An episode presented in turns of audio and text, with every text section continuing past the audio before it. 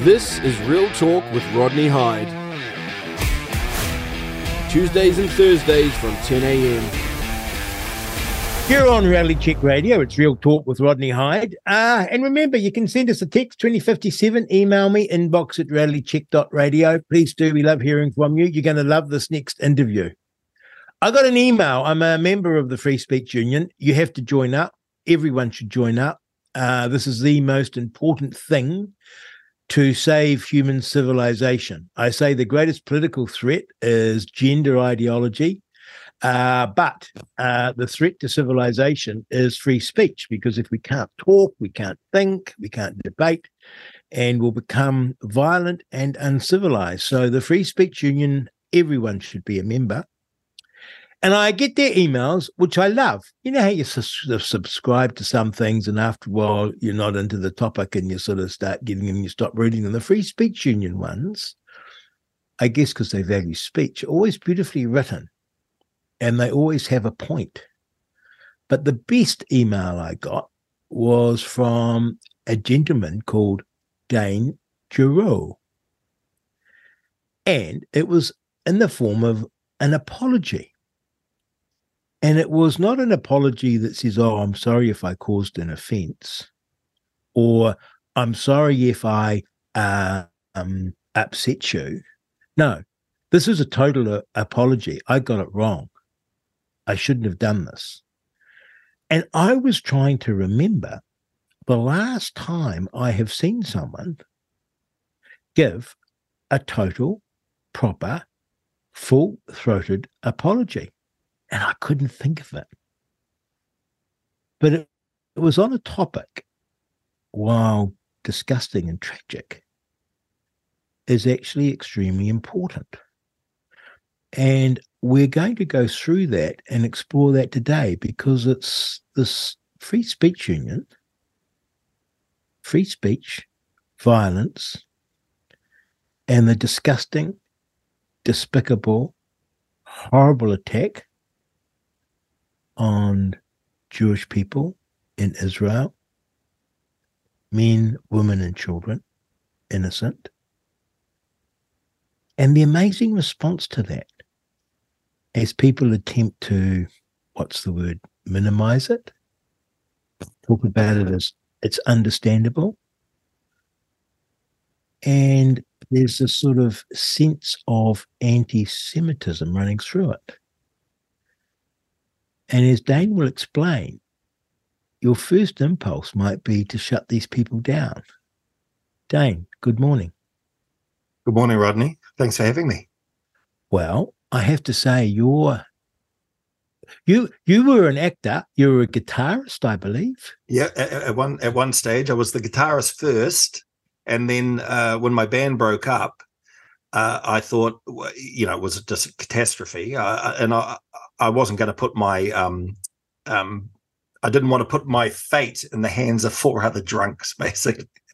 So, one drunk is enough, or one drunk was enough. Yeah, so I decided no, I, it's I have to find something creative where well, it, it, the buck stops with me, you know, and so I became an actor. Yeah, and you also write. Uh, well, an act, acting's a part-time job, which I learned very quickly. I, I, I trained and um, and it was a fantastic training, and uh, it was just amazing, and it set me up for everything else I've done. To be fair, afterwards, but yes. yeah, but but but I worked for you know a good four years pretty solidly, but then started having children, and so I had to settle down and went behind the scenes and was able to make a living. You know, writing documentary and, and eventually comedy. I got into into comedy and all sorts of stuff. So still writing. I I I can sometimes be quite funny, but I can't imagine being funny on demand. You know, as a job, I got huge respect for comedians because to be funny as a profession must be extraordinarily tough. You know, you get up in the morning, oh, I got to write something funny. well, yeah, it, yeah, it, it is quite tough um, because it's it's very, I guess, probably like anything, you can you can find yourself skidding on ice a bit. Yeah. Uh, I, I did a uh, a show called Find Me a Maori Bride, right? Yes. Which was, you know, the title says it all, really. But um, uh, that was for Maori TV, and it was a big hit for them, right? And uh, so that went well. And then we got the second season. So going into the second season, I was like, well, how am I going to renew this? How am I going mm-hmm. to? And I work so hard just to make sure that all those because the, the, style that I like to write too is that sort of machine gun. I, am a jokes guy, right? Okay. I, I, like a lot of New Zealand stuff tends to be quirky, and and the quirk is to hide the fact there aren't really many jokes. yes, but, but we we respond to jokes. You know, like people belly laugh at jokes you know, mm. with, with, a setup and a punchline. So mm. I, am a little bit of a throwback in a way. I, I like that style, you know. Um, uh, the, but it can um, be very tough. Very tough. I mean, imagine you know being Ricky Gervais and you know the expectation for him to be funny, or Rowan Atkinson, or and uh, going back further, you know John Cleese, the the um, thing to be continually funny. I comedy I love comedy. I have never been to a live comedy show, but I love watching comedy shows online. And it gets to the point where you only have to see the comedian and I start laughing. Yeah. If I mean, I just got to look at Ricky Gervais. Yeah. And I start laughing. Because mm. he's, he, uh, he just, there's something in my brain that I see Ricky and I think, oh, I got to laugh. I laugh. I laugh, you know, he's funny. Um, but oh my goodness, good for you. Well, wonderful. And in your setup for your email, you explain that you were a council member on the Free Speech Union. Thank you for that, because as a writer, it must be extremely hard thinking not only do I have to write jokes that don't give offense to anyone, and yeah, and that's a quickly moving feast but you can also be condemned in the future. So yes. things that we used to laugh at 10 years ago now are prohibited and are banned. And comedy, surprisingly, has been the most attacked field, it seems to me. So comedians have been deplatformed left, right, and center. Well, yeah, there, there, there, has been a lot of that. I, I, think that, I mean, I'm just thinking of how to how to come at this topic because there are so many sort of ways into it.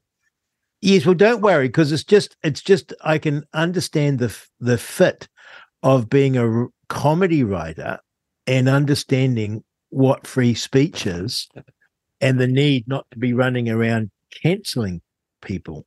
That you know, if you get take offense, don't go, walk out, do whatever you like, but don't shut a person down because they're making a joke. You know, it's like Ricky Gervais, it's a joke. Well, well, well, well, yeah, it's a joke. And, that's what I often say to people when they are offended. I say, it's a joke. It's a joke. it's not real. It's a joke. That's the whole point. But, but you know, to be fair, uh, yes, it affects comedians. But the, the the issue with cancel culture and art more generally is that art cancel culture is about conformity right it's about you know let's let's get rid of all the people that we disagree with on the on the fringes and the edges or in, even in the mainstream and let's get a uniformity to what we present here right yes so but that's not art I mean, you'd never have a Picasso if if it was all about uniformity. You wouldn't have progress. No, is sort no. of ironic too, no. because these people call themselves progressives, but they're actually working to sort of make sure there is no progress unless it's sort of sanctioned, which is the absolute I, opposite of progressivism. I spoke to a young boy who's a residential assistant at Massey University and he'd started at university three or four years ago, and then with COVID and with an injury, he had you know lost some years and then came back. And what he described was the dreariest place on earth where no one can speak without sort of checking the room, what they're allowed to say. And it sounded like you're in East Germany in the 1980s, where you just, it's so grim faced. If you don't have that free speech, particularly as a young person at university. It's extraordinary. It, Well- it just sounded terrible. Well, it's tiring as well. Like I know people in my um uh literally tiring. Like I, I know people in my um industry who they'll contact me privately to say, "Good on you, mate," you know, because I'm one of the guys that sticks sticks my head up a bit, you know, um, yes. above the trench, and um.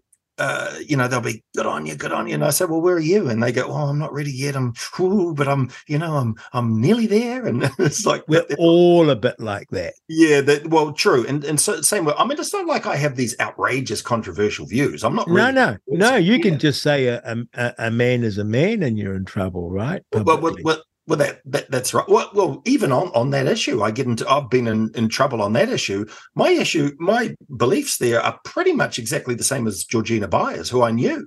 Like I Yes. knew her towards the end of her life, and and would have a lot of very long lunches, and you know, as you probably know, like she could really talk. yes, I danced with her. Yeah. Oh, of course. Yeah. No, but No, so, I love Georgina, and Oh, I agree. I person. I agree with you. She never thought of herself as a full woman. She was she was a she was a transvestite, Well, well, well, transsexual, she would say. transsexual. You and, and and that's a term that's been retired, and, and that Yes. used to upset her. She'd say to me, "Why why did they re- retire that that term?" That's what yeah, you know what I mean. That's what the way that she saw herself. But um, so I mean, even though, but that's considered. But she was she started to be considered controversial towards. I it, know. you know? All the old, all the elderly transvestites or transsexuals have been deplatformed, and they saw this coming twenty years ago. These activists coming in with an agenda. it- I mean, it, it's it's it's a real shame what happened there to her. But but but back to the whole thing about it being tiring. It's like, uh, you know, these people in my industry who, um, you know, they're they're, they're on the social media and virtual signaling like crazy, thinking that that's what's going to get them work. Like yes, I mean, you can make that call, I guess, if you can. But if you, if you, but I can't do that because I feel I do have something to say, not necessarily something controversial, but I want to make a statement with my art. I've got, I've got things within me I want to express, and and I, and sometimes I do wonder. This is very ungenerous, but uh, you know, the people that are like, yeah, yeah, censorship, rah rah. Maybe they just don't feel they have much to share. oh, I concur with that. You know, maybe they're just you know, um, the people that want to pull down the tall poppies, Yeah. uh, are people who feel threatened.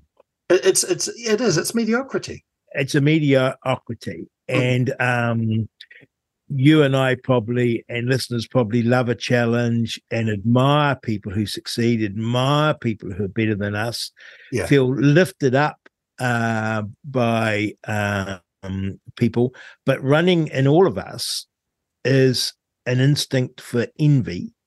And that envy can quickly become a monster. And I think a lot of it is just envy. And Yeah. gosh, it's it's but here's another thing, Dane. Mm. I should tell listeners because some people come in. I'm talking to Dane Giraud, who's a actor, writer, guitarist, mm, was a council member of the Free Speech Union. But there's something else that we need to cover. You're you describe yourself as a member of the Jewish community. Yes.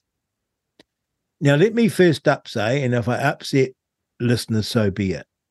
I'm a 100% supporter of the state of Israel. I, um,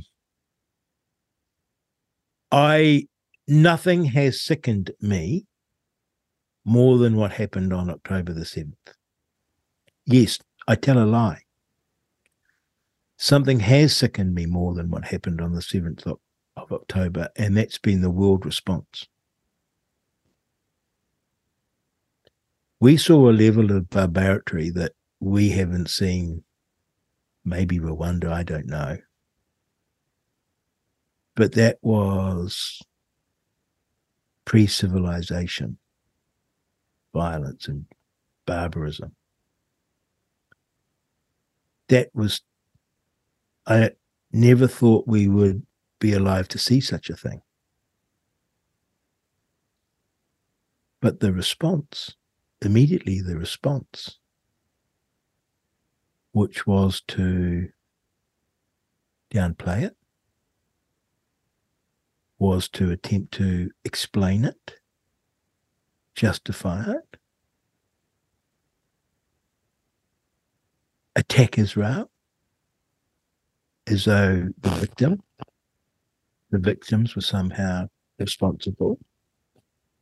That to me was unbelievably sick. And it seems to me that um, I understand you can have differing political views about what to do with the Palestinian people and Israel. I have my particular views on it, which is staunchly pro Israel. And I understand and can imagine debating and discussing with people who have a different view. But surrounding Israel are states that have into their constitution genocide. And what we saw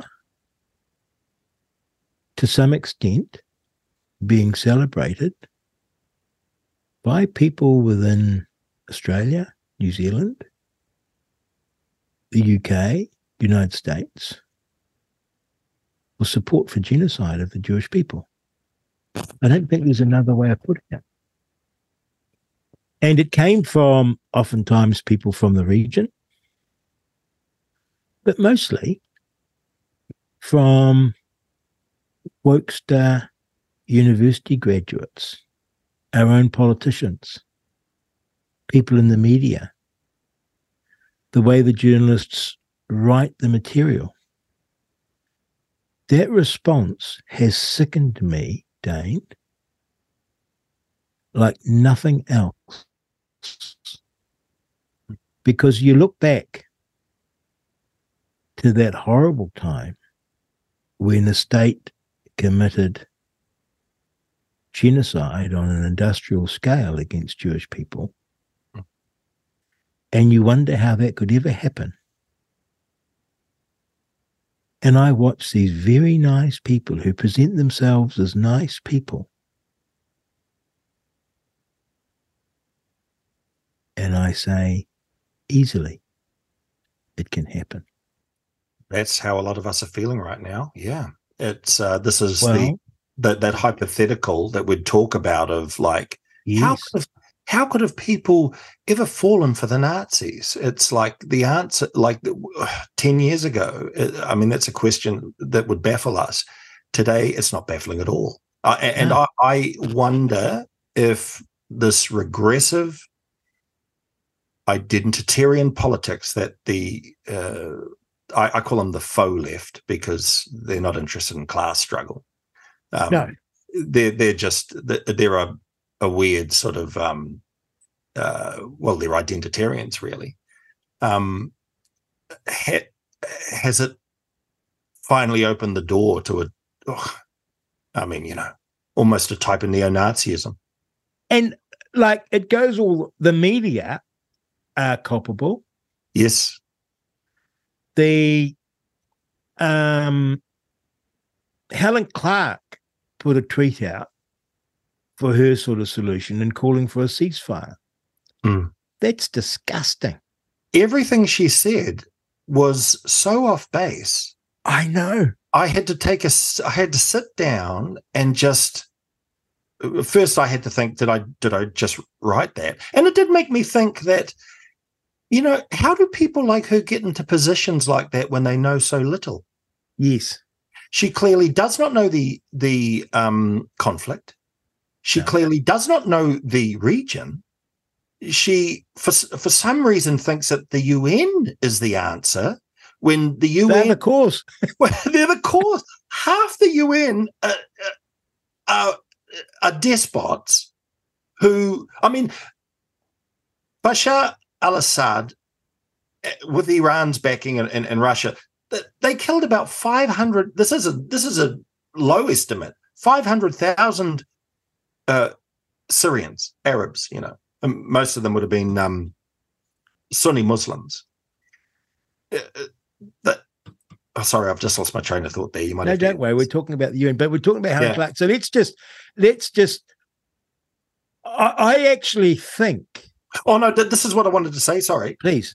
I um all those but during that time I I don't know I don't th- if there were resolutions against Syria you could have counted them on a hand Yes. at that same point when he was doing that there were just hundreds against Israel that's the UN and she's she still thinks this is a force for good in, in conflicts like this it's just it's just unbelievable It is it is incomprehensible to me and um and but chilling. And of course the interesting thing is the people that have come out as minimizers at best of genocidal maniacs who are decapitating babies Mm.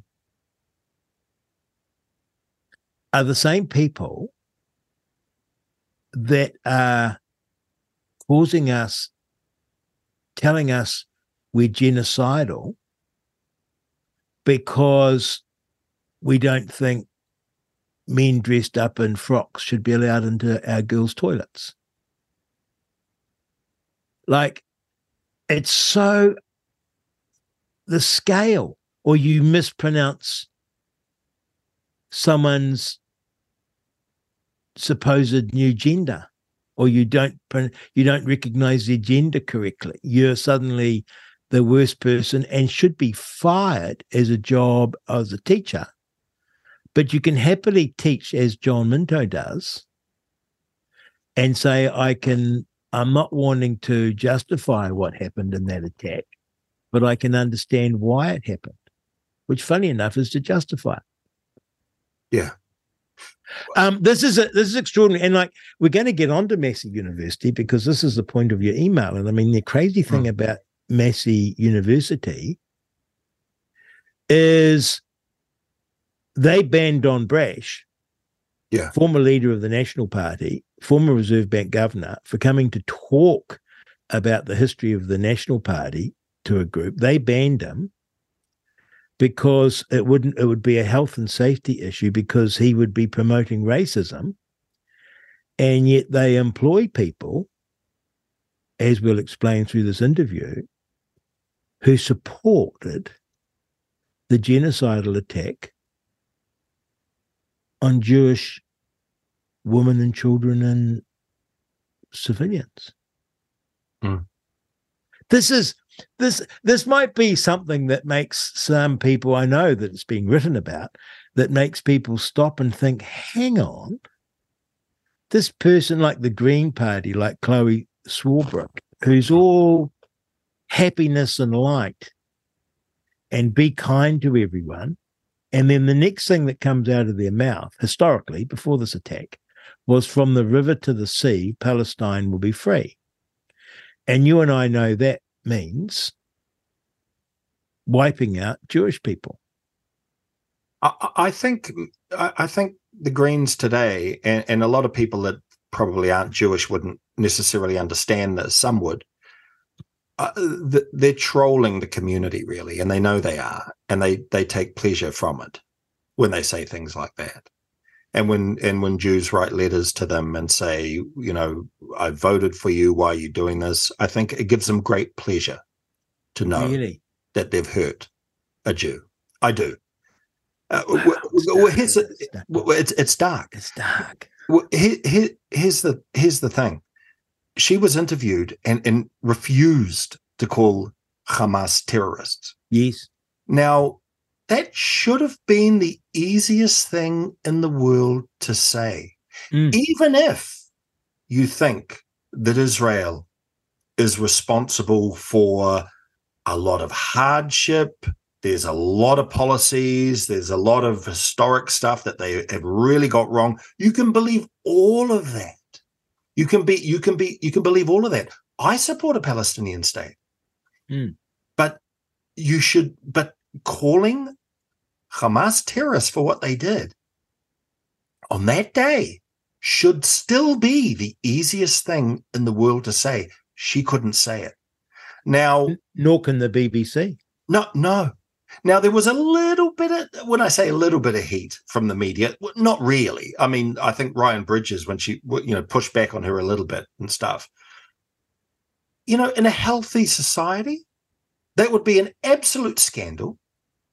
The media would be knocking her door down, banging her door down to to want to know what's going on in your head. What is going on in your head, Chloe Swaber? But they're not. They're not. I mean, this is Hamas were there were little girls hiding under tables and they were spraying machine gun fire under the table to get them. Hmm. They and and and the interesting thing is, in war, the you know that great saying, first casualty is truth." Mm. But this is the most documented crime. Yes, every which way it can it's sort of is disappearing a bit now because everyone's writing about what Israel might do in response and making a drama over that. That mm. the story of what actually was done doesn't get the same reportage, therefore in our it's not in our consciousness. But there's no disputing the facts of what happened on the 7th of October or the broad outline of the facts. You know what I mean? I mean, mm. these people, these children, these babies these fetuses yeah. were brutally tortured and murdered and paraded. Yeah. Um, this is extraordinary. And the lovely Chloe Swarbrick, Sweetness and Light,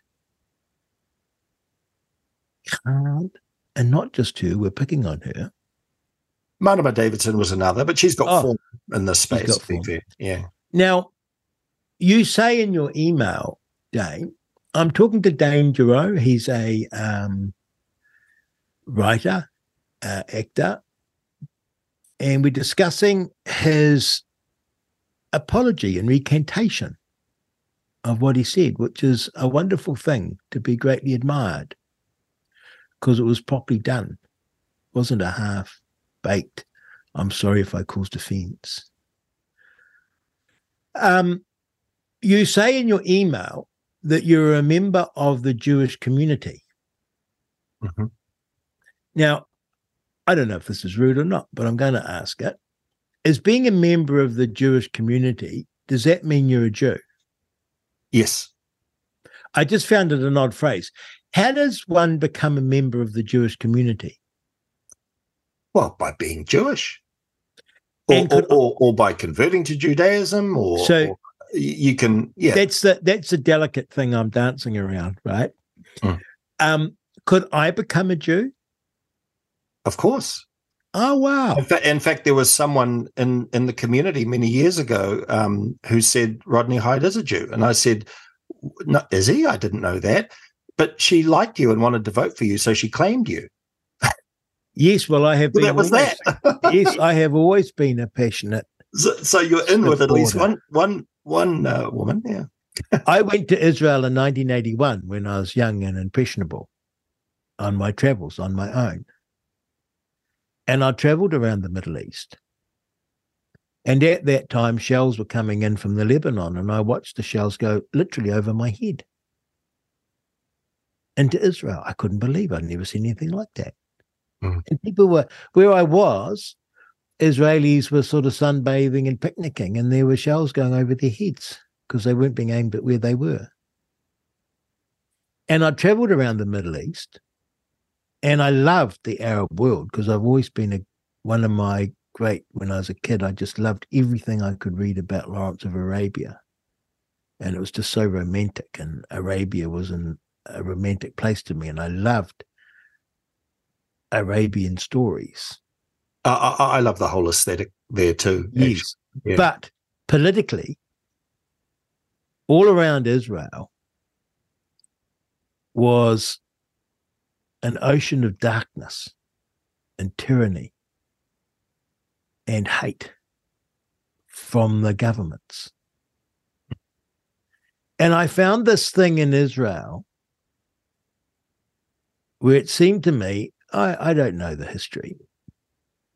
And people can disagree with me and email me, and I'll respect and understand it, but don't hate on people that you disagree with. Don't try and cancel people you disagree with. Discuss with them, enlighten them, debate with them. But I found in Israel this oasis of what I'd call civilized living. And I realized later when I studied better politics and economics that what it was was this fundamental respect of the individual over the collective, over the tribe. And how in Israel, like in New Zealand, uh, individuals had a level of freedom and didn't say, because I'm this, I have to do that, or I have to hate this tribe. And I loved it. And ever since that moment, it's to me, it was like, to me, it was no different than West Berlin sitting inside East Germany, hmm. this era, area of what I'd call political sanity amongst this surrounded by a country of tyranny. I, I, could I just say that I, I, think the Ottoman Empire has uh, can take a lot of the blame there. Um, yeah, well, maybe. Yeah, but well, it's have... just I'm just explaining. oh no, you.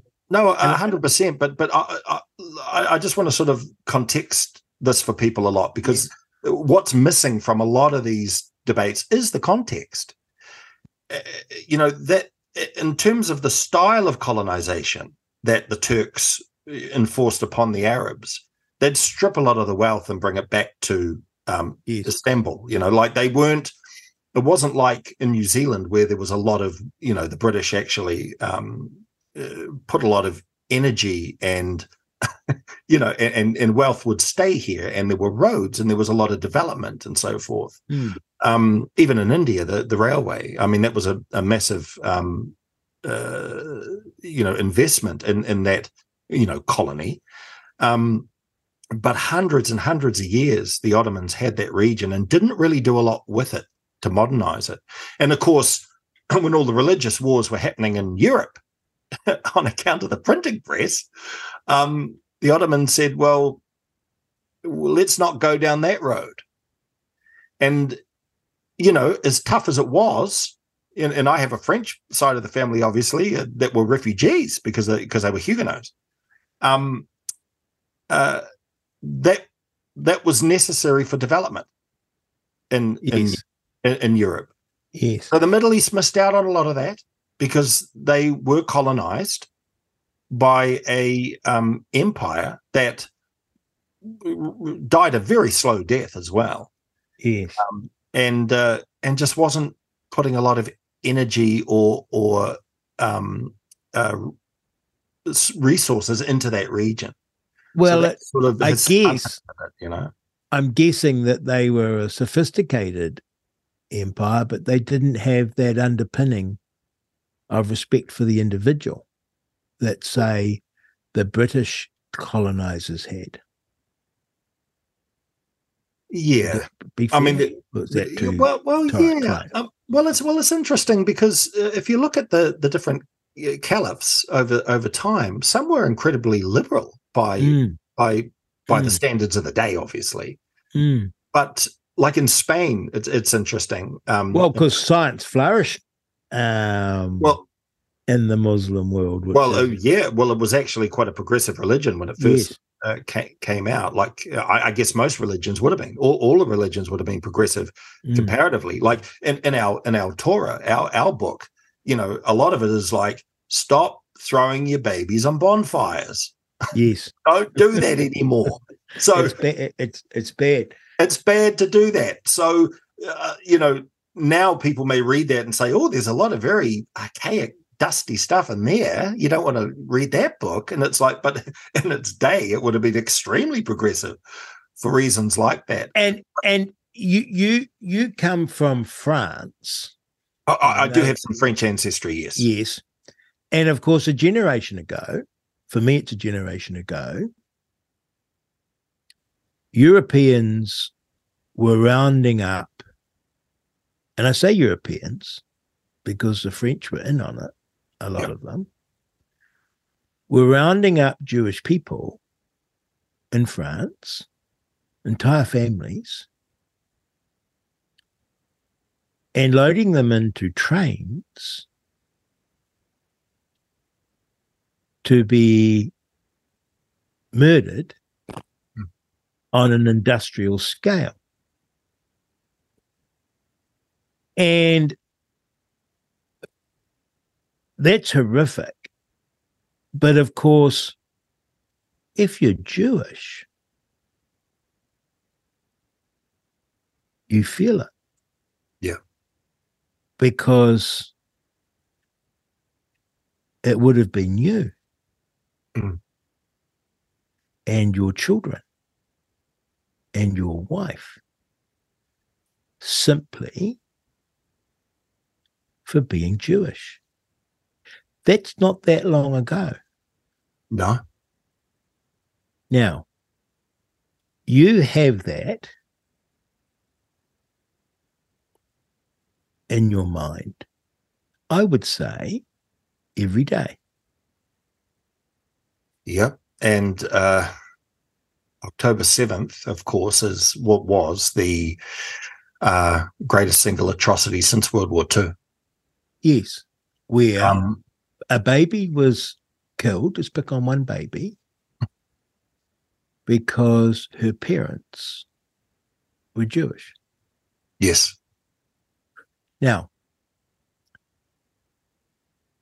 I look at it and I say, oh my goodness, that's the most disgusting, despicable thing. I didn't think we could live in this world. But I wasn't a target. Hmm. You and your family are.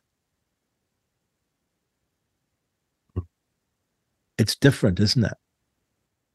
It's different, but I believe that good people are able to slip into the shoes of others. And that's what I'm hearing from you now. Um, some people just cannot do that.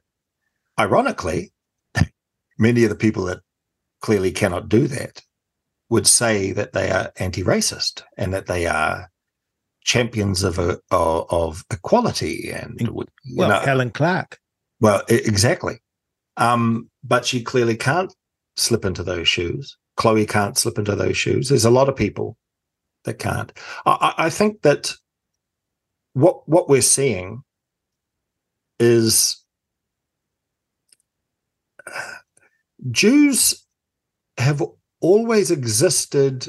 There's in a fantasy world for many, you know. Um, there's this idea today that's being in the Maori Party or another. Uh, you know, yes, th- indeed. this latest version, disgraceful version, I would say, of the Maori Party. Um,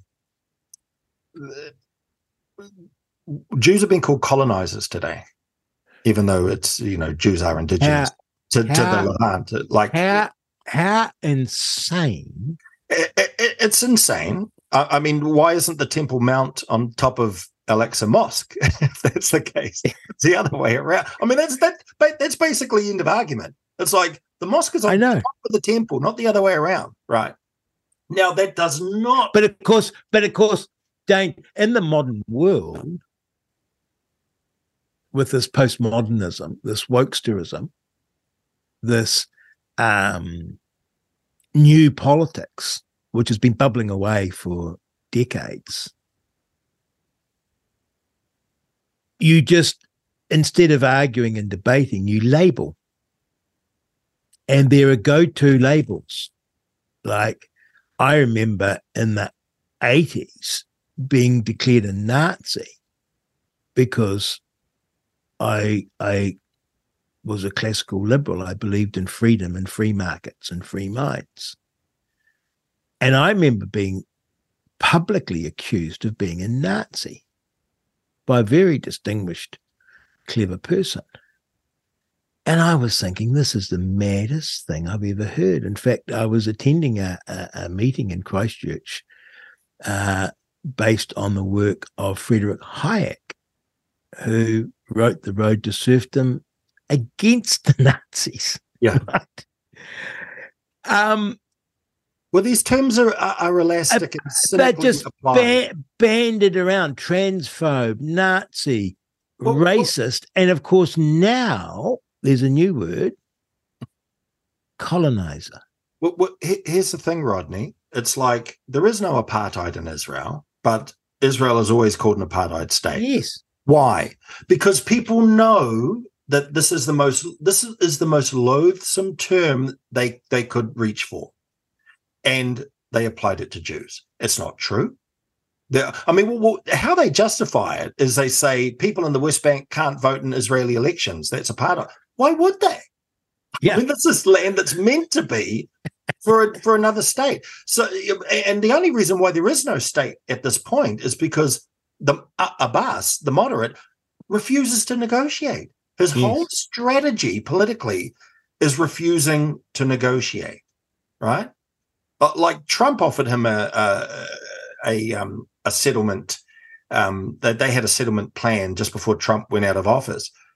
He, he refused it without even looking at it. And, and, and then people, of course, in the media said, oh, it was quite a bad deal. Well, it was a deal. You sit down and you say, I like that bit, I don't like that bit. But his whole strategy is not to negotiate. Mm. Right? and of course, let's say this to listeners. Mm. I am not. I'm open to a debate that I'm wrong about Israel and all the rest of it, and that there are solutions that I don't see as working. But that can all be discussed and debated, like you and I are discussing and debate. I mean, we agree, which is um, interesting, but like we're not shutting, which is the point of our discussion. We're not shutting down anyone. We're up for the debate. But when you declare someone a racist or a Nazi or a colonizer, irrespective of the validity of the claim, that's an attempt to avoid the debate. And in my experience, the only people that want to avoid the debate are those people without an argument. But but it's worse than avoid the debate. There is no debate. Because the There is thing no- is that this is a completely uh, um, fantasy world. Yes. So you'd have and, and of course, Dane, I'm interrupting, I know. Um, and I'll be at I'll get some criticisms, but it's just us bouncing on these ideas as we Yeah. as the thoughts occur. And of course, without debate, the only thing is violence. that, well, well, that's that's completely right. But but, but Yes, but to, to, to, to my point, Rodney, you you as soon as you've like co- decolonization is a buzzword right now, right? yes. Uh, and so it's applied to Jews because they don't like Jews. So they apply it to Jews falsely because that's what reactionaries do. They apply all, all these new buzzwords and things that have come through, or, or ideas like eugenics and all that stuff through time, get used against Jews. it's just what reactionaries do, you know. So colonizer is just the latest one Yes.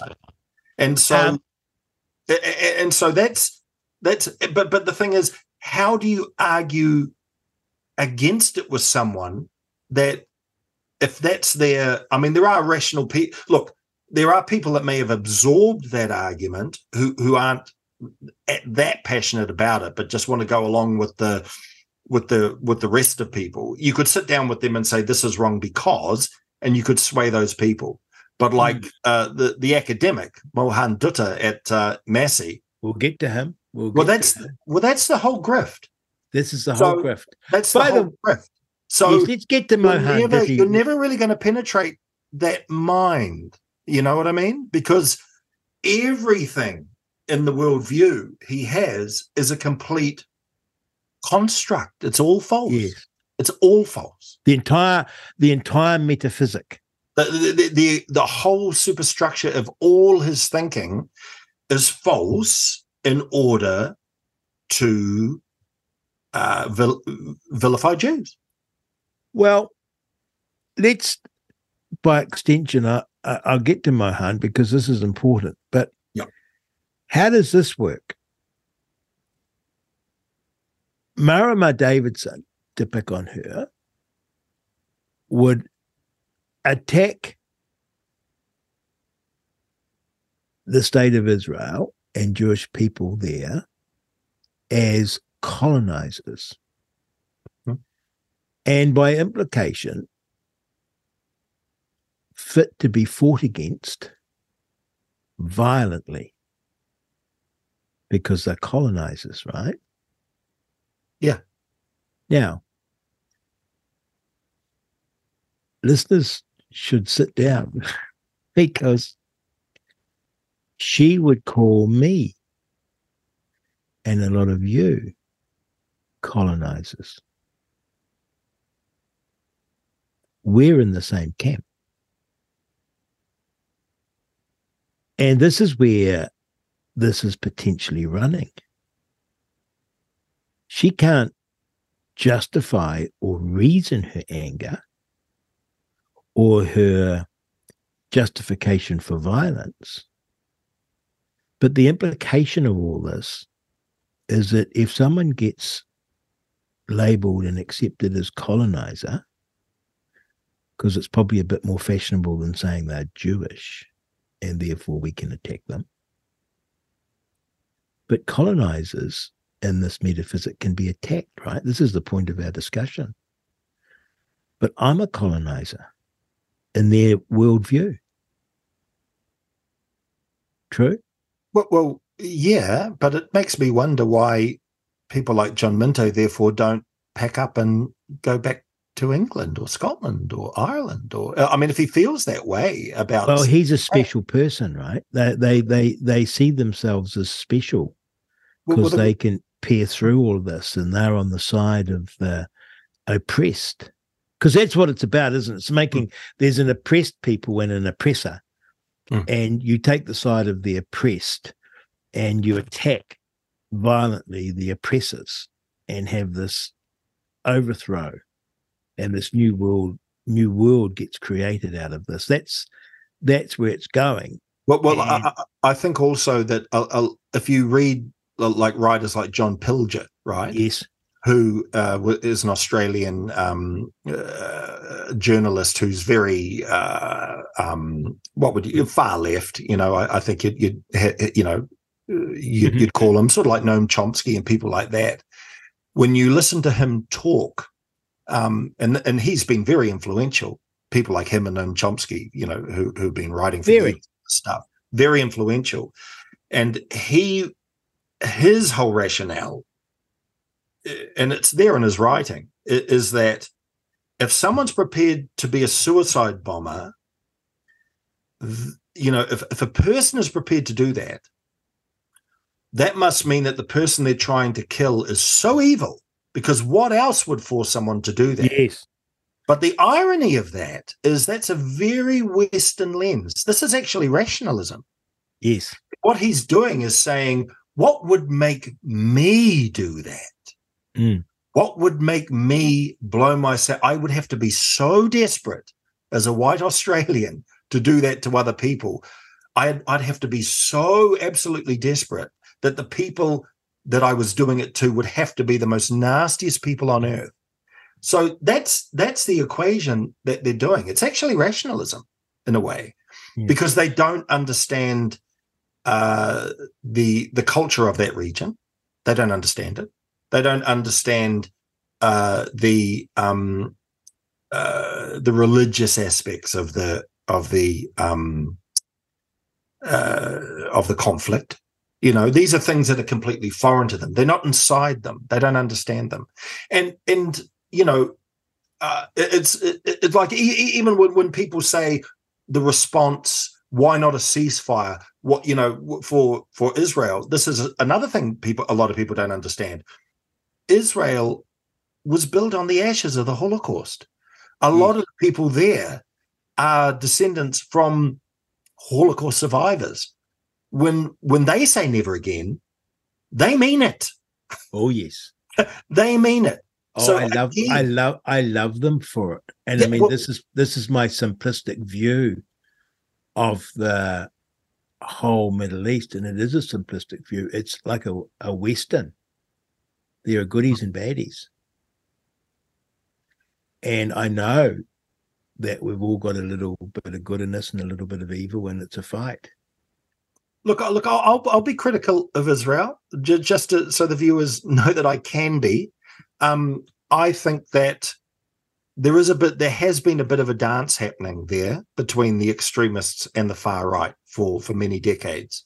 Yeah. Um, basically, post uh, Yitzhak Rabin being assassinated and the and the intifadas and so forth, they the intifadas entrenched the right in Israel, um, and the extremists want that because they don't necessarily they don't want a peace deal, right? Mm. A lot of people on the extreme right in Israel don't trust a, a, a Palestinian state, so they have been dance partners to an extent. I'm with There's them. been an element of that. I mean, it's politics, isn't it? Yeah, So- well, of course. But let's um let's oh the other thing I was going to say, Dane, I'm talking to Dane Giraud. He's a, a writer, actor, Jew, and we're talking about free speech.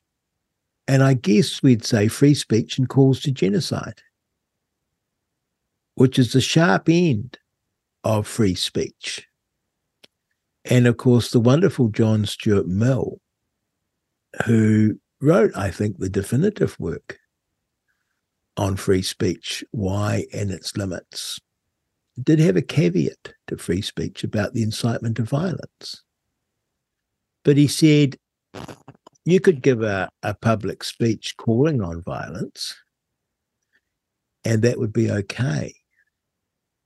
But what you couldn't do is stand outside, say, the capitalist's house and call on an angry man, uh, the angry crowd, to attack the capitalist, to kill him.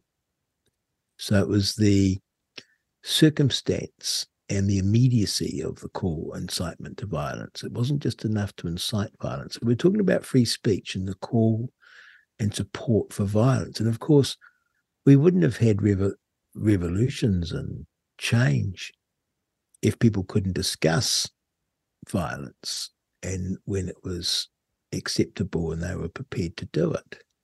Mm. But we get to this sharp end with calls to violence. Now, Dana, one of the things that interests me about this too is I don't think these people understand wealth creation. And they think of wealth in a zero sum game. And this is the sort of Marxist or sociology or oppressed oppressor construct. And when they see someone rich and successful, they believe that they can only be rich and successful because they've stolen that from someone else. And so the rich and successful are rich and successful at the expense of the poor. You see this, the entire framework of our news reporting is in this respect this person's got so much wealth and therefore they're poor in the world. Not understanding that a person that's made a business and succeeded have succeeded precisely because they've provided things for poor people who want it and pay for it. You know what I mean? And I think they look at Israel, a rich and successful society, and they look at Gaza, which is a poor and desperate society, and you and I understand it's a difference in governance Yes. and culture. And they say Israel is rich and has made Gaza poor. Or the way for Gaza to get rich is not to learn from Israel about how you produce stuff and make stuff, but to grab stuff right? And if because that's this this is this Marxist story, you know, these people are poor. Uh, Africa's poor not because of poor governance, but because British people went there and robbed it, and British people are rich because they robbed Africa. It was it was Lenin's explanation for why Marxism wasn't taken off around the industrialized world. He said they were able to um, to support their own workers at the expense of the workers in other countries through colonialism. And, and, and this is where this negativity about colonialism originated, as I understand it. So this idea of where wealth comes from is quite important. And so would you agree? Would you think that's on the bit of track there? I think there is an element of that uh, uh with with with this conflict too. Uh, the the the leadership. I mean, people never talk about this. They act like it's completely irrelevant. But the Palestinians, sadly, have been cursed with some of the worst leadership. I think I, I can really oh, recall. I mean, they've just done nothing for those people. Nothing. And, nothing and the poor, those people. And the poor kids, the, the poor kids being indoctrinated at school. Yeah, I mean, the, the, here's how you get your state. You build a state, and then it hmm. becomes inevitable. I hmm. mean, that's that's the way you do it. If they had put energy into building a state, then it would have been inevitable. You know, like if, if Gaza had become the Singapore of, of, the Middle East, like they, you know, people have often say it had the potential to be, um, then then the West Bank would have very quickly followed. I mean, it's the, the other thing we've got to remember too is the West Bank is a de facto state now. It's not like yes. it's not, you know, a bus. Yes, this whole two state thing is a, yeah. a, diversion, and and and Hamas don't want a two state solution. No, no, no, they don't. They they want to destroy Israel, and mm. they instantly turn that strip of land into a war state because they are a fascist, mm-hmm. murderous terror group. That's it. Mm you know, and, and, and the, every definition of the word, and every definition of the word. But do you know what? You know, people like John Minto and others. Do you know what they've said uh, after the pogrom? They've said this is proof we need to bring down all the walls. it's like that's like saying I was drunk and I walked home from a party and got hit by a car because I was so pissed. This is proof I need to drink more booze when I walk home from parties. And then I, I mean, it makes no sense. It's the opposite of what he's saying. You know, and you launch an unholy attack, rendering the entire state of Israel unsafe. And Helen Clark calls for a ceasefire. Yeah, which is a ceasefire is well, as George Orwell said, you know, um, a famous line, which I think is an important line: the pacifist objectively helps the fascist side. Yes, he said that in one of his writings, and he was a very smart man, man of the left, but but yes. you know, not a fool. Well, he had observed the left close up. Well, uh, if if your re- if your um, listeners haven't read Homage to Catalonia, yes. that is a fantastic book fantastic book, fantastic writer too. Yeah, fantastic writer. And um, you know, we have spent an hour on the build up. on the build up, yeah. I'm talking to Danger and we're talking free speech and genocide, basically, which is a big, hefty topic this morning. Mm. And we come to an extraordinary scenario which we're exploring where we have a professor at Massey University. Now, remember, Massey University is the university that banned Don Brash because he was dangerous. No, he was his his forthcoming speech on the history of the National Party was dangerous. Mm. now, Massey has a professor there who's quote the dean's chair of communications, and his name is Mohan Dutta. Do you think I pronounced that close enough? I, I, I think so, yes. Now, in order to do this little build up, I got to tell you, this is Mohan's. So he's a chair in communication.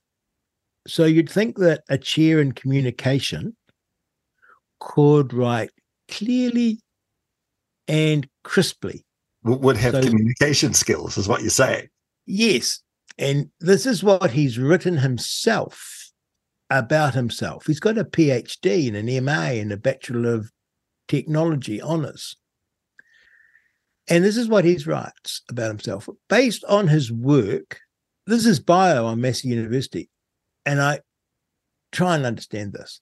Based on his work on healthcare among Indigenous communities, sex workers, migrant workers, farmers, and communities living in extreme poverty, Professor Dutta has developed an approach called the culture centered approach that outlines culturally based participatory participatory strategies of radical democracy for addressing unequal health policies.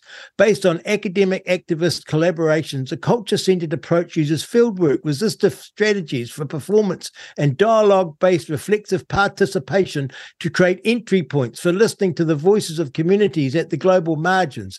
At the core of his research agenda is the activist emphasis on provincializing Eurocentric knowledge structures and decentering hegemonic knowledge construction through subaltern participation.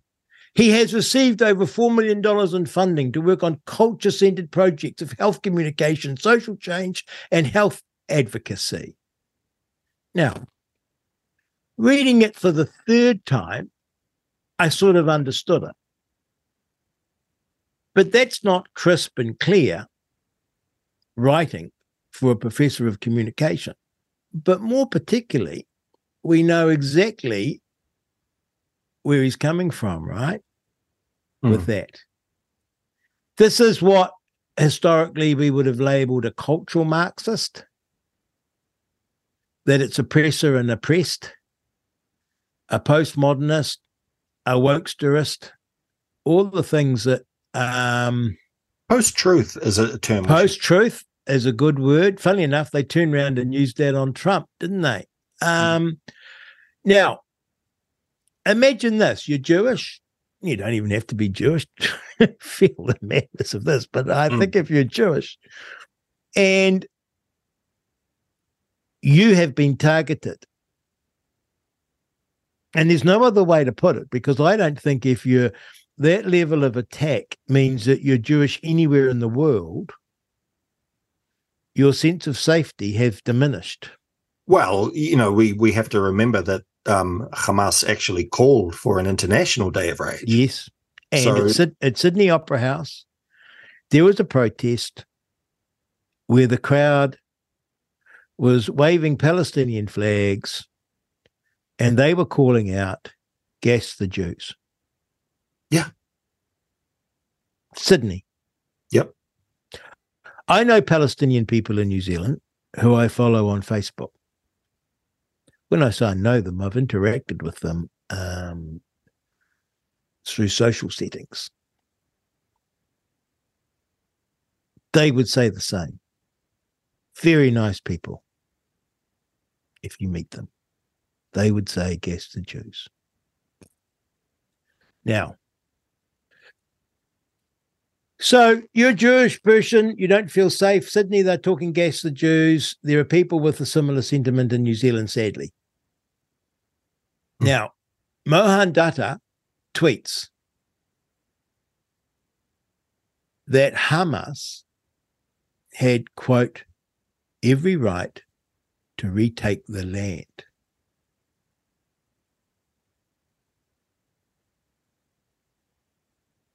So, the killing and the butchering of children, babies, women, men was a right because this was Hamas retaking the land. Well, this is where it started too, because I retweeted that and said, "Well, this is pretty disgusting." You yes. know, um, I was upset. Uh, uh, I said, "This is pretty disgusting." And then he sees my retweet and writes a blog the following day and and that's where the where he wrote that paragraph that I I think you probably have opened. I'm going to read it. Yeah, I'm going to read the paragraph. Well, yeah, well, that's that's that's what's coming next. So Mohan, professor at Massey University, who is paid for by us to teach clever people at university communication writes this, and to be a critique, social conscience of society. Quote I was therefore not surprised to wake up today in the backdrop of what would be described as a powerful exemplar of decolonizing resistance. And my expression of solidarity to it, to angry and racist tweets by Giraud. Let's unpack that. Yep. So this fellow writes in support of the attack. Mm-hmm. You criticize him. That he then calls this attack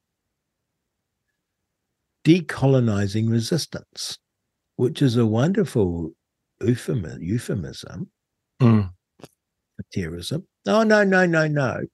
That wasn't terrorism and killing men, women, and children. No, it was decolonizing the resistance. It was what I do. It's what I study. It's what I, I, I actually my work is. I'm an activist promoting decolonization in healthcare and things. Not Hmm. only that, this particular decolonizing resistance is an exemplar. Exemplar. An exemplar means the perfect example of it. Hmm. This is unbelievable. It, it's horrendous. I mean, because you it's, would it's, think you would think that if you thought that you would keep those dark thoughts to yourself. Yeah, well, the, yeah. Uh, well, and it, look, if I had if I had those dark thoughts, I'd I'd see a professional about them. Well, you'd shoot yourself. I wouldn't be happy with with how my life had turned out. Um, Well, I, I, I don't like invoking Hitler, right? Because everyone does it. And it's sort of, again, it's like this. Um, it, it's easy to reach for Hitler. Yeah, he's, he's yeah, but it's like, he's right there on the shelf. Yeah. was it, was it decolonizing resistance? I don't know. Because what happened here was the killing of Jewish people because they were Jewish. And a professor has said that's in New Zealand at Massey University. This is the perfect example of decolonization, of fighting decolonization, of resisting decolonization. The perfect example is the killing of men, women, and children. That is sick beyond belief. Beyond belief. I mean, And even- and he says, Yep. I my expression of solidarity, agreeing 100% with the killing of babies.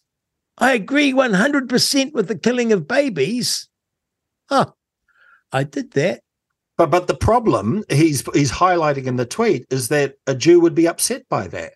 Yes. How dare a Jew be upset by Well, not only that, that I, I I I am cheerleading, I have pom poms out for uh babies and children being mowed down with machine guns and burnt alive. What, what why would he have a problem with that? Oh, and the one thing I want to add, you know how he, he wrote in racist tweets? There's no Yeah. racist tweet. Of he course just not. threw that he just threw that in there. The, the, do you know what the racism would be for him? You being Jewish. Well, that I did, I did disagree with him. That's right. That that was racist. Because I feel bad because we don't have him on, but we can't have him on. oh, he won't he won't he won't No. because he'd And get, he- he'd get and- pulled and- apart. and it would just be this horrible, angry things. But we can analyze Mm. his argument because he's provided. Well, we can analyze his words, Yeah. and discuss them and give him even the benefit of some doubt. So here he is glorifying the killing of people saying it's an, romanticizing all roman- that and it's an exemplar, and someone who calls him out on it is angry and racist. Mm. That's like saying, um, I mean, look, I think listeners get it. Um, it's absurd. Yeah, it's, it's just- absurd. And so then you took to Twitter I did. because I can imagine. I mean, I would, when if I'd read it before you pointed it out to me, I would be writing to the professor to the to to uh, Massey University. I wrote to them when they banned Don Brash and said, "What do you think you're doing?" Just because I vented, and I would vent saying, "What can you? What? Why on earth do you have a person like this teaching students representing a university which used to present themselves not as some medieval institution, but as the very pinnacle of the Enlightenment, talking like this. Which is a good question, right?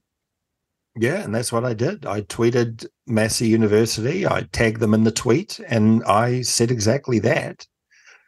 Um, and then I got a bit of negative feedback from people saying, "Hang on a minute, aren't you the free speech guy? Aren't you the former uh, board member of the Free Speech Union? Uh, what are you doing?" And and I, you know, I. Uh, justified it to them.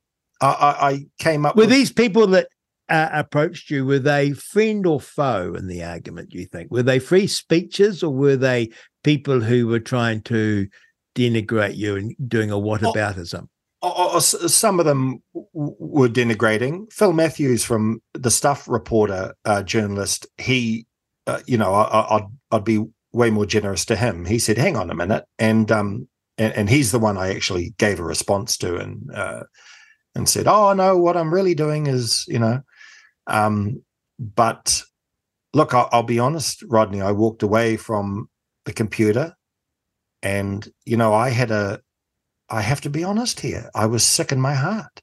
I was furious. I was sad. I was emotional. And I had a lot of I mean, I should have had a boxing bag.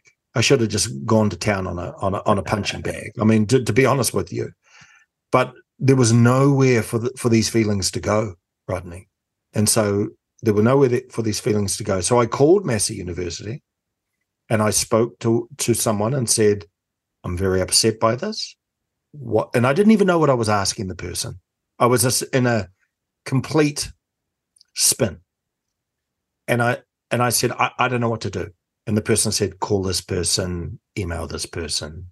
And they were very, look, I can't take a side. I got to, I was like, okay, okay. And then after that, I, I, I spoke to Jonathan at the Free Speech Union, Jonathan Ayling. Jonathan Ayling. Yep. What a wonderfully, what a wonderfully intelligent, articulate person he is. A very, very, a lovely young man and I, I spoke to him and said again, because uh, this is one thing I'm good at to be to to be uh, to give myself credit. I'm the guy that does say I'm lost. I'm the guy that will call you and say, I really don't know what to do. I I don't know. I'm lost. I'm scared. All these things. That's something I've I've been able to do in my life, which I think has always helped me. I'm not the person that bottles it up you know, I'll just say, I need answers. Have you got any for me? You know, I I, I do that to people. Um, and, and, and I said to him, I don't even know what I'm asking of you, but this is what's happened. And he said, Well, yep. Because by that stage, I knew that I'd compromised my own values on free speech.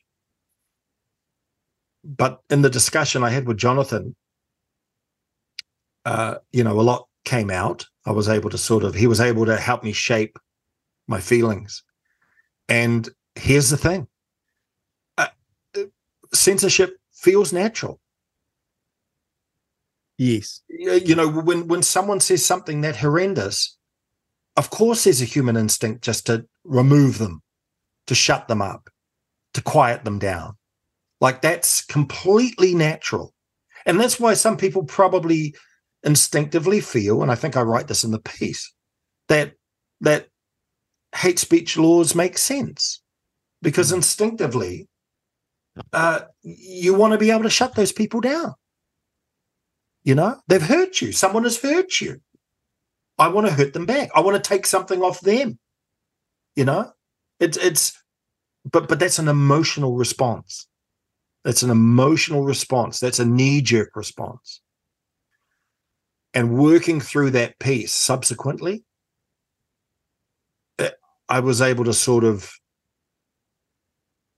admit that I'd really got that wrong because we have a big problem right now with anti Semitism. People aren't talking about it. The media isn't prepared to dive into it. And, and, and the media are important to a free speech, to, to free speech. And this is where we are in a little, and this is so God bless you for what you're doing and, and, um, and some other platforms that are emerging because the reality is we can expose you know we need to expose these people is is what i'm saying Mm. but the media that's sort of their job too they need to help us there they need to put these arguments out there but they don't like doing it because i think politically they sort of vote in the same direction and don't really want to rock that boat i think it's just purely partisan stuff they don't want to throw certain politicians under the bus. They don't want to do that, you know. So, and they don't, or, or they just don't take it seriously. I mean, I'm not a mind reader. I'll never know fully what's going on, but they don't seem to think there's as big an issue as as we all feel. Um, but- Here's here's what you write, Dane, mhm. and it's so wonderful uh, as a thought on free speech. I want to read the whole thing. It's three or four paragraphs, short paragraphs. You write, Dutta feels empowered to speak due to our liberal democratic system. And because he does speak, we can properly diagnose his worldview and start to address it. Dutta spreads his anti Semitism under the banner of decolonization, a vogue term in progressive academia. But few, if any of us, know what it really means.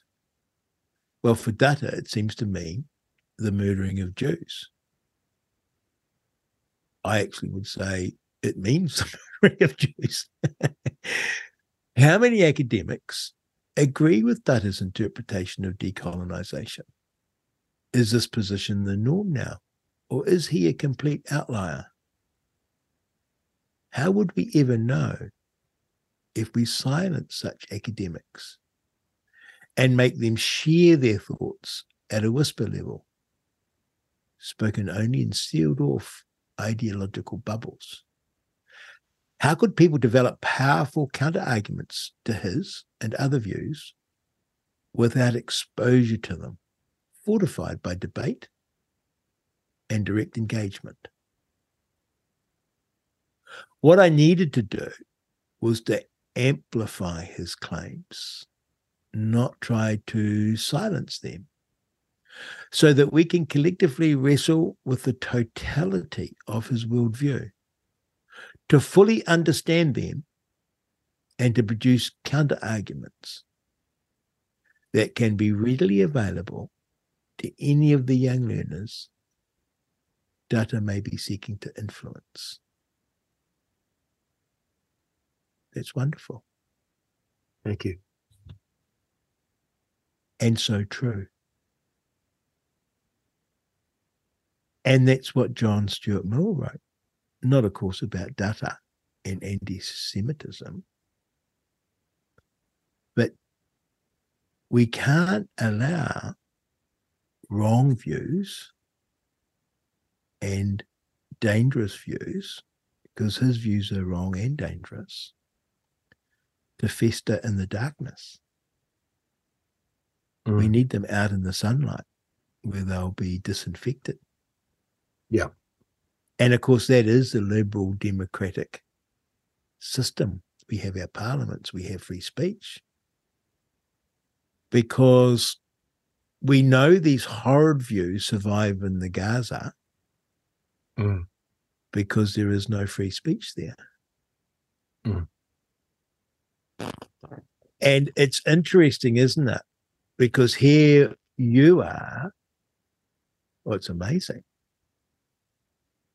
A member of the Liberal Democratic Society, an advocate for free speech, a council member of the Free Speech Union,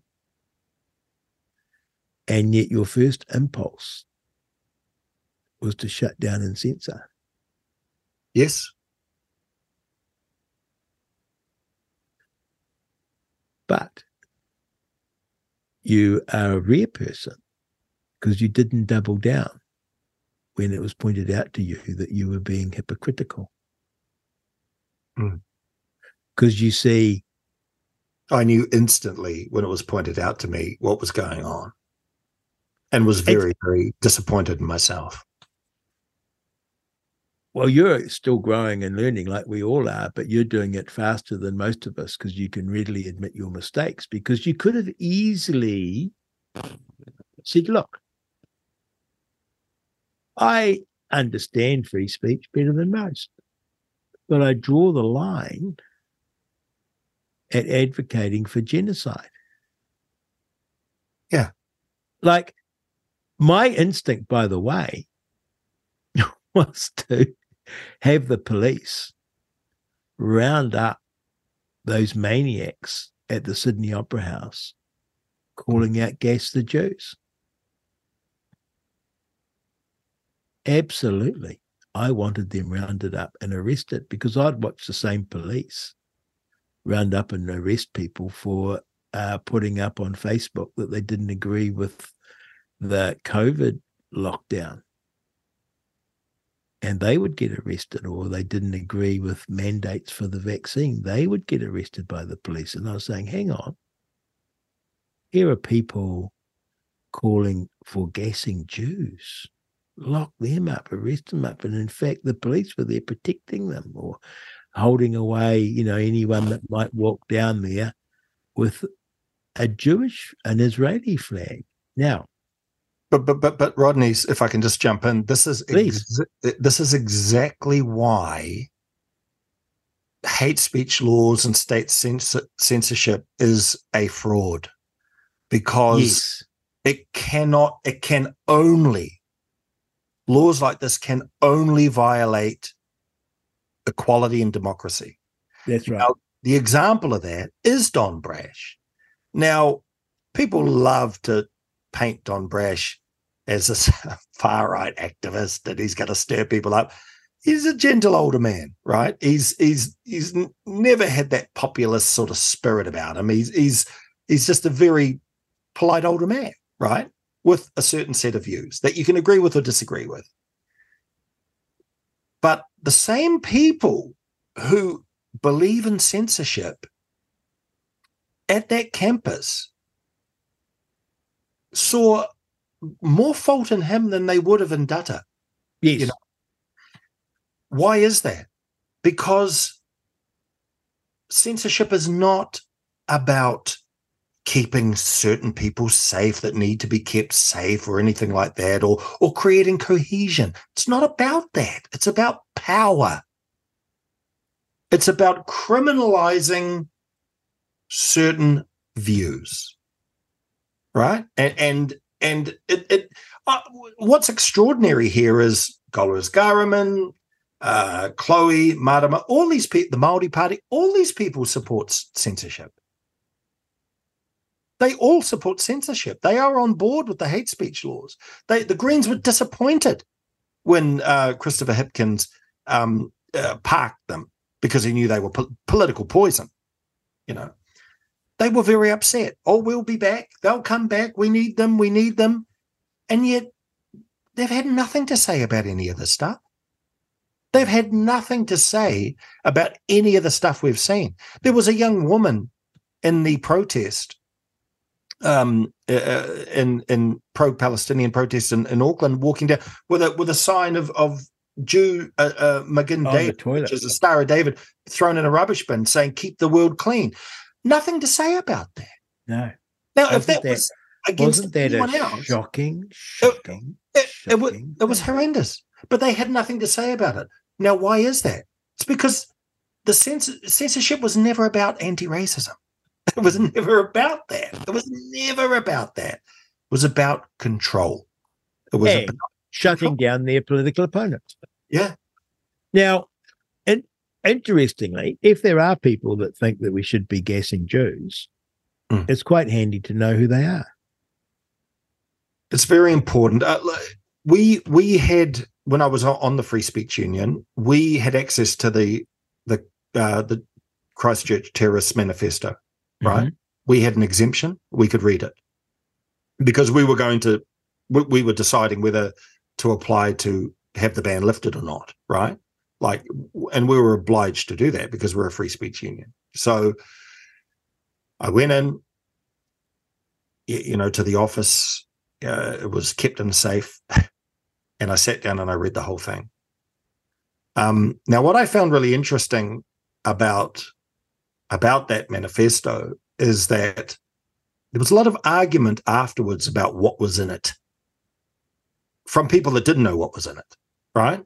So if you were on the far left, he was a right wing nut job neo Nazi, and he was on the right. If you were on the right, uh, he was an environmentalist. And uh, he's actually admired China and he was a socialist, actually, and all of this stuff. So, what's interesting there is the fact it was banned didn't mean people s- stopped talking about the ideas. It meant that people sort of filled in the blanks themselves Yes. um, and would have these huge arguments I'd observe with you know people on the far left and right going at going at each other. No, it said this, it said that. None of them knew. So no one could make an informed decision about what was in there. And and, and you know, Golriz Ghahraman uh, not not long afterwards was on um, Three Nation talking about the manifesto, saying he wanted this, he wanted that, he wanted this. I'd read it by that stage, and it was like, well, you're not you're not telling the full story here. She was using it for political purposes, really.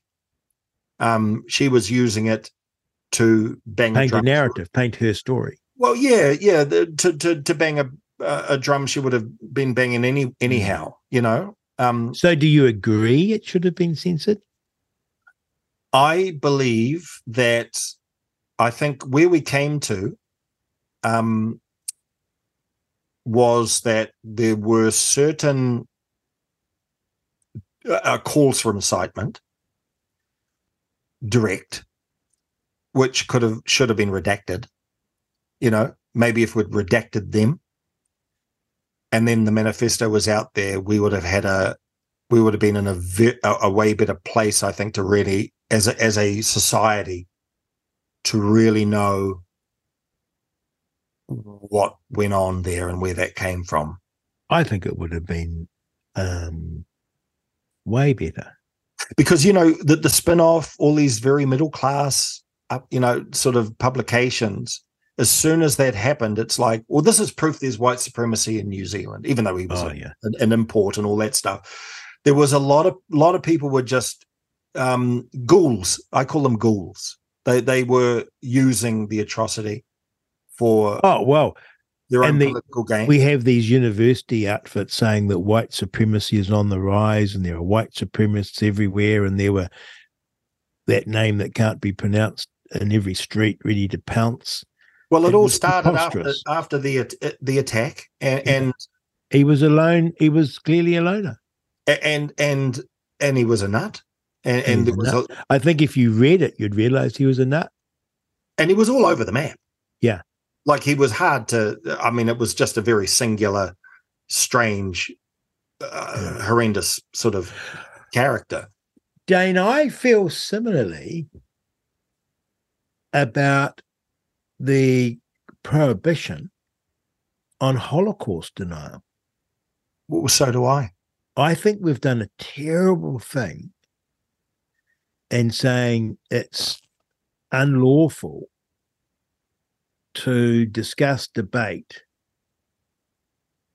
whether Jews were gassed on an industrial scale in World War II and what the numbers actually were historically has driven that debate underground and opened it up for conspiracy theory. Yes, and, and I come at it from a, a, a different point of view too, and that is that if you don't feel you have to debate, and and this is this is why wokeness will eventually die, Rodney, because they're never tested. They're Yeah. never tested, and so eventually, you know, there are people like yourself, like myself. There's Joe Rogan. There's all sorts of people around the internet and everything who are having the debate and Mm. and pushing, pushing, pushing, and coming up with our arguments and everything. They're doing that while there's this little sealed off island that thinks it can preserve itself by not engaging and and Yeah. sense and trying to censor everyone around them. It- it- And, it and or ignoring or ignoring them. That's right. But the thing is with Holocaust, the thing with, I mean, the response to October the 7th to me is says loud and clear Holocaust education is important.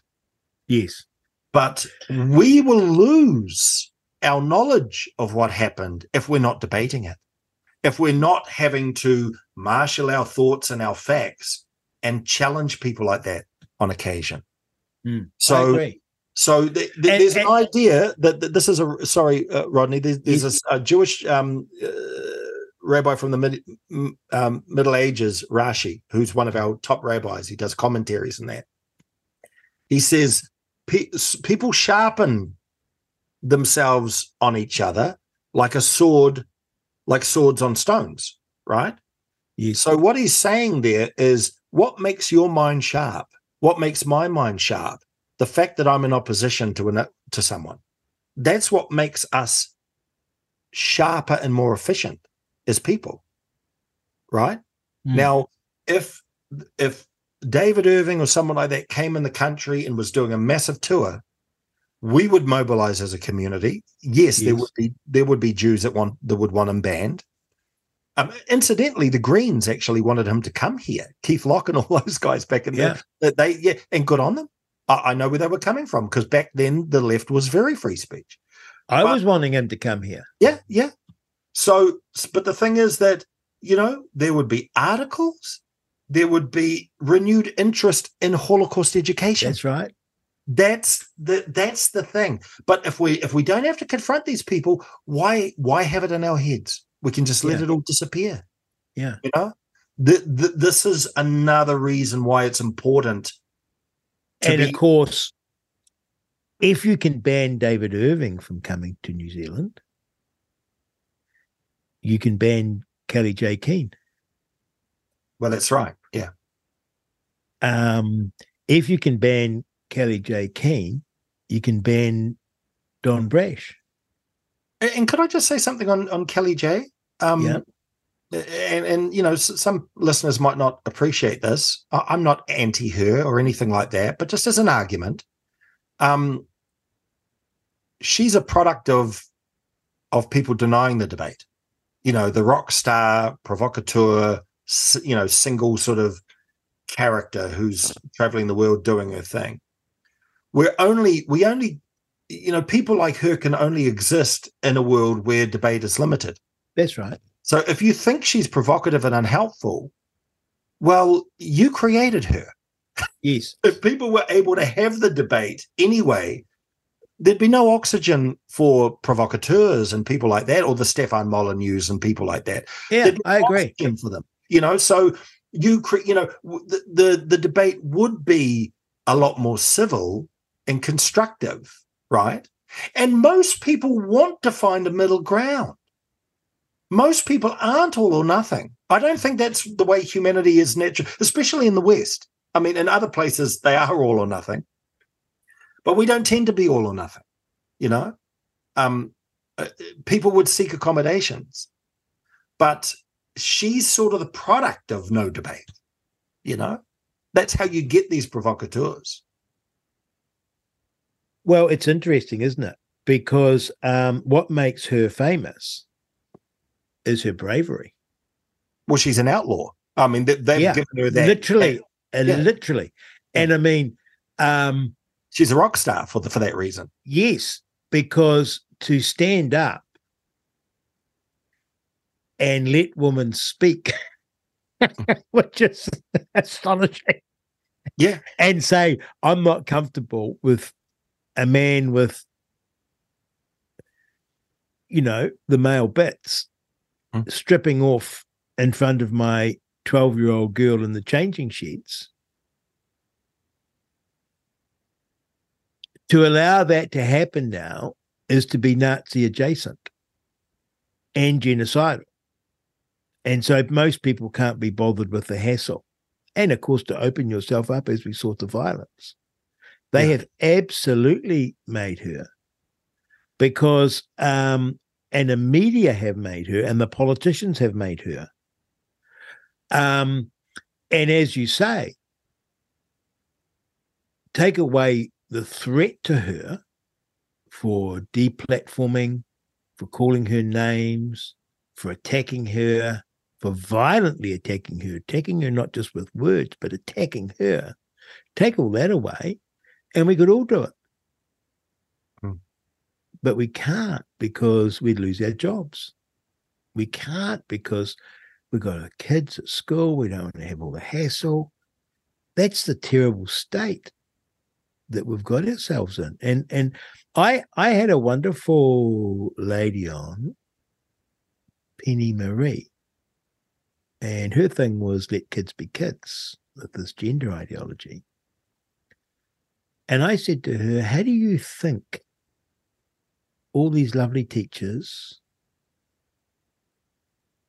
and corporations go along with this stuff? Because clearly there must be a lot of people in the organization thinking, "Hmm, this is a bit nutty, isn't it? She says, Well, the difficulty is, is we've got ourselves into a position where we put policies before people. Yeah, that's the technocrats, isn't it? That's the social Yeah. engineering side I'm of sitting, I'm sitting in a school, and this is what the Ministry of Education says. And if I question it, my job will become problematic and they won't fire me, but I'll just become non-conforming and it's too much. Yeah. So we bite our tongues. But- There's a huge amount of I find myself, I got to tell you, Dane, I love reality check radio. I've done quite a bit of radio as guests and whatnot, mm. and I was on the platform for a while. Yep. I used to write a lot of opinion pieces. I did it, you know, before I was a politician for the National Business Review. And then I was for the Herald.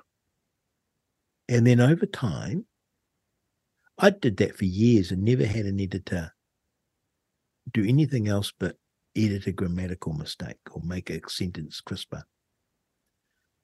And then it started.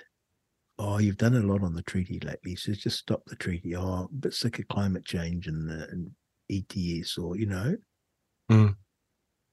And I got deplatformed off everything. And then I was on the platform station, Mm. and I hated it because it was like being a politician again, where you knew that everything you would say could be taken the wrong way, taken out of context, twisted, Mm. and then used against you and the station that was giving you your voice. So I would be sitting there unable to have, like we're hearing, a free and easy conversation. I couldn't say that I was denied free speech. But boy, I could hardly talk because I was hmm. so checking and calculate. And I've come on the reality check radio, and it's just this wave. It's a balm for the mind. It's this wave of freedom where you and I can banter. You're not going to get upset. No, no. But, a- a- and you know how earlier in the interview I talked about how tired people get li- when they're lying to themselves, right? Mm. It's like if you talk to addicts, alcoholics, and um, uh, gambling addicts, and all these people, a lot of them will tell you, you know, once they've got through the other side, it'll be like, what, you know, what was it like? It's like I was tired. All the time because I had to lie so often to cover my tracks. I was just exhausted constantly because my Mm. brain was always trying to sort of fabricate where I'd been, what I'd done, where I, I, I- to me, it's a similar thing. It's like if you're living in, if you have to completely shield yourself with with lies and pretend you're going along with things that which you really completely disagree with, it's just not good for your soul. No. It, it, And that's why you had to come clean on your tweet and your behavior. Y- y- yes, yes, that's exactly right. I couldn't uh, because, yeah, I mean, I could, I could have look, I could have bullshitted and then got through it, and then Mm. you know people would have brought it up from time to time, and I could have said, oh, whatever, you know, I'm sticking to my story. No, and and do you know what? I I bought my dignity back by writing that piece. Oh, I think you're wonderful. I, I, I that was the feeling I had. I could have burst into tears for, for happiness, actually, because Isn't that lovely? well, I felt like I had got my dignity back just by saying, "I got it wrong, but I get it." You know, that's the other thing. I'm sort of conceding to the other side in a little bit as well. I'm saying, I get why you think this is a good idea. But here's the thing I think you and I believe, I'm putting thoughts in your head, disagree with me. You and I believe in an objective world outside of us. That the world isn't a construct in our own heads, a fantasy that we can make. It's a real world that exists independent of us. Hmm. We believe in an objective world that is not a social construct, Hmm. that there is out there a real world, but we accept that our individual minds interpret the world and can get it wrong. And therefore, we have to be open to the possibility that we're not seeing things clearly or or truthfully and we can understand that we can have a social constructs that we inherit culturally that can lead us astray and that's why criticism and testing of ideas against reality is so important that's why science is so wonderful because it Mm. it tests ideas not against what you and I think is true but tests our ideas against an objective reality of a physical world that we're Mm. inhabiting. Mm. Now, I think you and I would also agree that there are objective moral principles that we can debate and discuss. They're not tested against a physical world because they're rules that the human mind constructs for behavior. But we can test them for their logical consistency, for their implications, and for what they mean for society. Can't we? Yeah. And so we have quickly developed this idea that, say, respecting another person is a very good principle to have. Respecting another person to have the ideas that they have is a very good idea. Believing in being truthful is a very sound proposition. And then you can explore are there any circumstances where it's okay to tell a lie? You could be the you could be to pick on an opposite example, you could be the family that's hiding Anne Frank. Mm. And when the Nazis come in and saying, Are you hiding any Jews in the attic? You lie and say no. Yeah. That's a totally un- understandable lie, right? It's not like, like, oh, look, I've got to tell the truth. There's a few of them up there. Now, we can do all that, but our opponents don't believe in an objective reality. or any principles of behavior that are enduring and ageless. Because, like you say, they live in a fantasy world that their mind constructs. And that they see a world where even the language and the words and the argument that you and I are using is a tool of the oppressor to Yeah. keep down the oppressed. And so they don't agree. That's why they can't debate or argue with us because they don't agree with argument and debate. Ultimately, Marama Davidson and Golriz Ghahraman don't believe in parliament because they don't believe they just must see debate and argument and all the rest of it as a tool used by the oppressors to keep down the oppressed.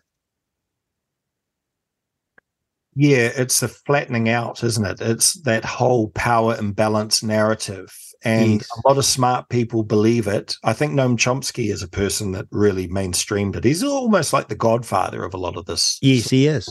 And he's done so much good work on language. He he has done, and a lot of and damage. great, insightful in things like TV and advertising. And his work on grammar is top notch. Hmm. But then when he strays into politics, it's i mean he can write a and, and you've seen it here it's it's like with the with the israel palestine conflict people yes, can can they can construct whole narratives without even mentioning hamas or the the failed peace deals and all that kind of stuff because you know they don't have power. So why bring them up? They're not relevant. It's not relevant. But of course it's all relevant. And the other thing with power too and power the, the power imbalance narrative power is in flux all the time right? I, I- I remember this is this is a funny story.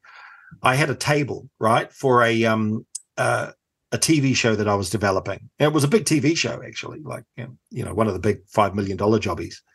And um, I'd assembled a table, so I had a, and I did this on purpose. I, I got a quite a woke, white female writer in, and I had a, a Maori friend of mine from South Auckland there. I had a Samoan guy. I because I needed I wanted to walk a very fine line with this with my lead character. I wanted him to offend everyone, basically. So I wanted to get everyone in the room so they could all be pissed off at this character, right?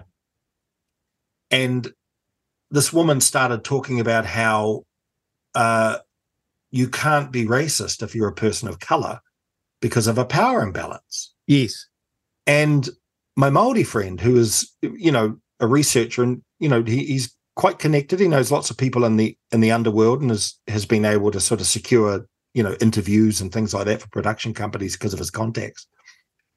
He challenged her. He said, "Well, what do you mean by that?" And of course, you know, she was on her heels a bit because here's a Maori guy from South Auckland saying, "I disagree with you on this," right? And she said, "Oh, well, you know, power imbalance." And he said, "Okay, there's a businessman, right? It's two in the morning. There's a businessman at a taxi stop, right? He makes $250,000 a year. Now there's a mobster at the taxi stop with him. No one else is around. And this guy's got I hate Pākehā tattooed across his head. Who has the power? yeah, And she said, Well, you know. And he's like, Well, no, that's the point.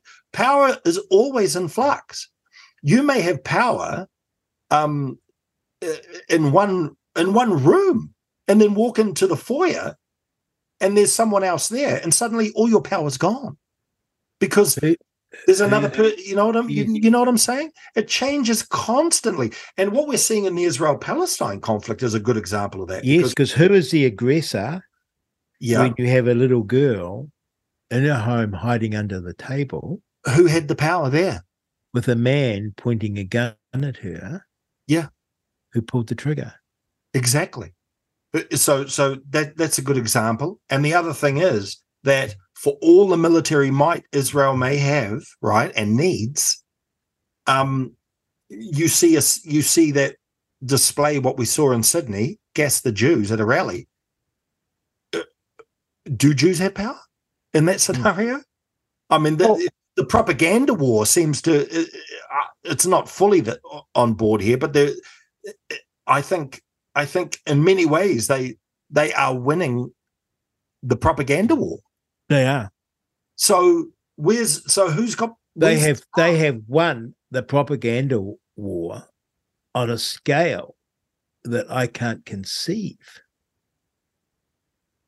Um and you know, it's not much of a stretch to say Jews today, whites tomorrow. Well, I I I think yeah, I mean it's it's it's been a very tough time for our community. We're not we're not Very happy. tough. Um Dane, um, it's been probably our most, my most challenging interview, even though we agreed on everything. Because it's a very challenging topic yeah, and a very emotional topic for you. very yeah. And I can't thank you enough for coming on the show. And I think you're wonderful for your knowledge and insight. And you're a, uh, you're a lesson to us all in your ability to admit your quickly admit your error, not because the political pressure was piling on, but because simply you were wrong. Yeah. Uh, thank you. And Professor Dutta, I see his blog post has been taken down. But think twice before going to Massey University, particularly if you're going to do communications. Think twice before sending your children there because I would not want to expose my family to go along to learn from a person who teaches this stuff ever. He can have his free speech, he can chat away, Massey can employ him. Won't be turning up. And isn't that the answer?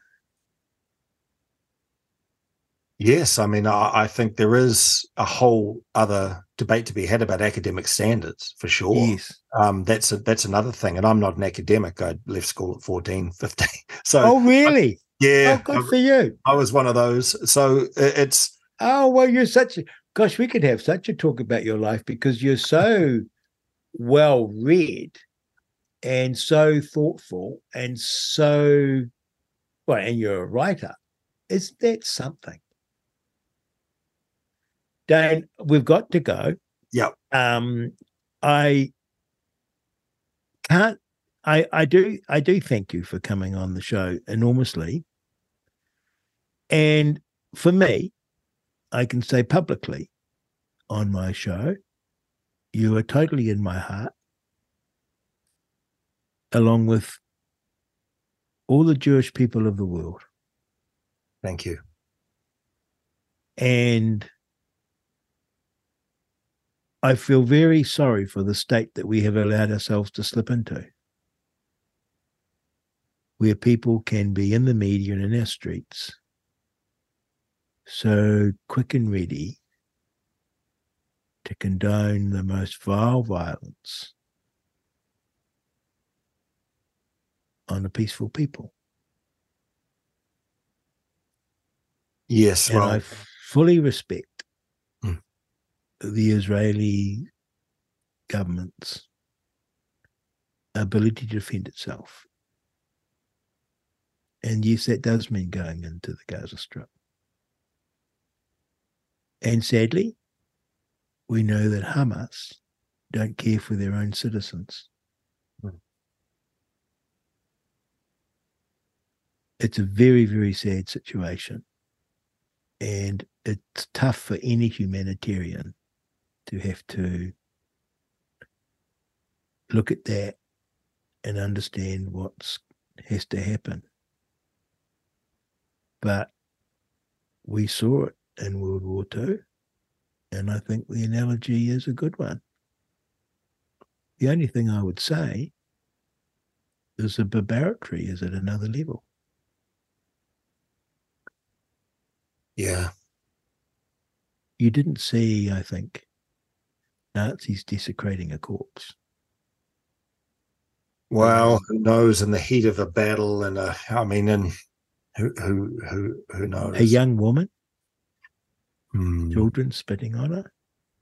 I suppose it was a similar impulse. I'm sure, I guess, on the Eastern Front, and I, I would I would say they're on a par. they're on a par. Yeah, I would say that they're on a par. Uh, how do you? I guess how do you?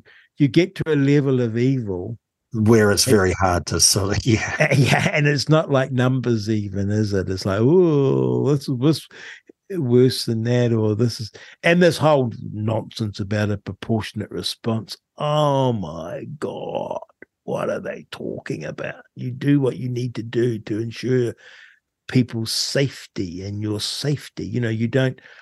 You know this. Oh God, where do we start? I'm probably in trouble with people, and I'm happy to have the debate. And if someone wants to come on and debate with me, and put the other side, um, I would welcome it. And I'll be as respectful to them as I am of you. Could I say one thing without um opening up another half hour of Yes. conversation? Because we could probably talk for eight hours, um, and then do the whole thing again the next day. Um, when I was a young man, about 18 or something, I was a bit of a hellraiser. But even then, I lamented history not being taught in schools the way it used to be. Um, I think history is really important because it opens us up to cultures, different cultures. It opens us up to Yes. characters. It's storytelling. It's narrative, and there are counter narratives to it. So it's not just one story. There are you, there are other stories you can come at it with, and everything. I always thought, even when I was young and more interested in boozing and womanizing, I knew then that losing history was not a good move. Um, Or, or, or having history created.